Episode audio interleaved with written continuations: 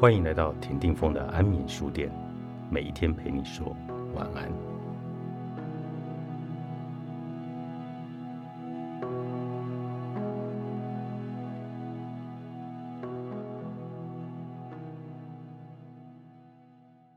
向受到伤害的人致歉，并得到由衷的宽恕，不仅可以大大减轻罪恶感，也让我们不必再闪躲回避下去。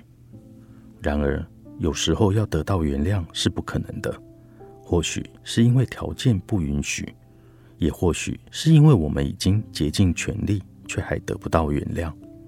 在这种情况下，罪恶感就会继续毒害我们的生活品质，我们照样会自责下去。当我们伤害了别人，能取得对方的原谅总是比较好，但在不得已的情况下，要缓和内心的煎熬，唯一的办法就是。原谅自己，原谅自己是一个过程，不是一个决定。不能否认的，它是一个从决定开始的过程。我们要先承认，这么多的自我折磨已经够了，过量的罪恶感对我们的人生没有好处。接下来，我们就要往情绪做出必要的努力，克服挥之不去的罪恶感。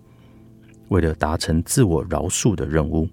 你的情绪有可能要面临挑战，但结果绝对是值得的。研究显示，原谅自己不仅可以减轻罪恶感，也让我们可以不用再回避受到伤害的人。原谅自己也提高我们享受生活的能力，并减少自我惩罚或出现自我毁灭行为的倾向。以拖拖拉拉的毛病为例，比起无法原谅自己的拖延者。原谅自己该念书却拖着不念的人，日后拖延的毛病反而改进了许多。原谅自己绝不是代表我们的行为是可以接受的，也不代表别人应该包容或忘记这一切。确切说来，自我饶恕应该是一个有意识的过程所产生的结果，是我们为了与自己的过失和解所做的一种努力。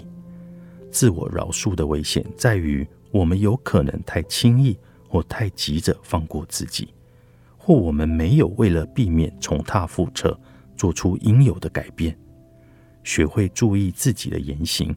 所以，就算要原谅自己，我们也要先为自己的所作所为负起全责，诚实切实的对自己剖析让我们内疚的事件。我们竟要明确的承认自己的过失。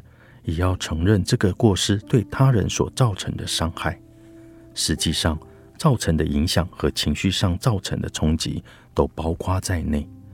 就算不是一个很痛苦的过程，学着接受自己的所作所为以及后果，多少也是一个不好受的过程。